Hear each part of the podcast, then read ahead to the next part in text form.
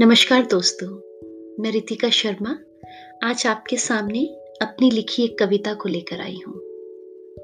ये कविता मैंने ऐसे समय पर लिखी है, जब कोरोना से संघर्ष करते हुए मन में बहुत से सवाल चल रहे थे। उम्मीद करती हूँ आपको मेरी ये कविता पसंद आएगी। मेरी इस कविता का शीर्षक है, कश्मकश।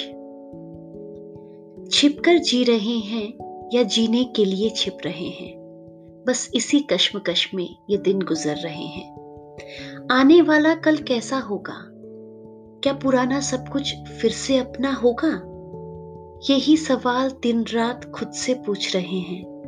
बस इसी कश्मकश में ये दिन गुजर रहे हैं।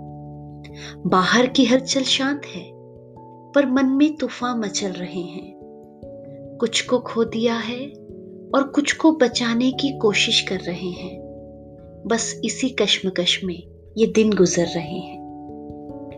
ज़िंदगी की इस दौड़ में इस विराम का अर्थ क्या है?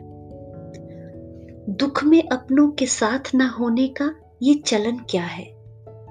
मजबूरी और ज़रूरी में अंतर समझ रहे हैं। बस इसी कश्मकश में ये दिन गुजर रहे हैं। कुदरत से सब कुछ ले लिया, मटमैला करके उसको छोड़ दिया। पर अति अपने साथ विनाश लेकर आती है। शून्य का महत्व क्या है, यह भी बतलाती है। अब तो कुदरत को भी रंग बदलते देख रहे हैं। बस इसी कश्मकश में ये दिन गुजर रहे हैं। अंतहीन इच्छाओं को लेकर कुदरत से लड़ रहे थे। जी भर के जीने की दौड़ में पल पल मर रहे थे। अब बंद घरों में जीने की कला सीख रहे हैं। बस इसी कश्मकश में ये दिन गुजर रहे हैं। बस इसी कश्मकश में ये दिन गुजर रहे हैं।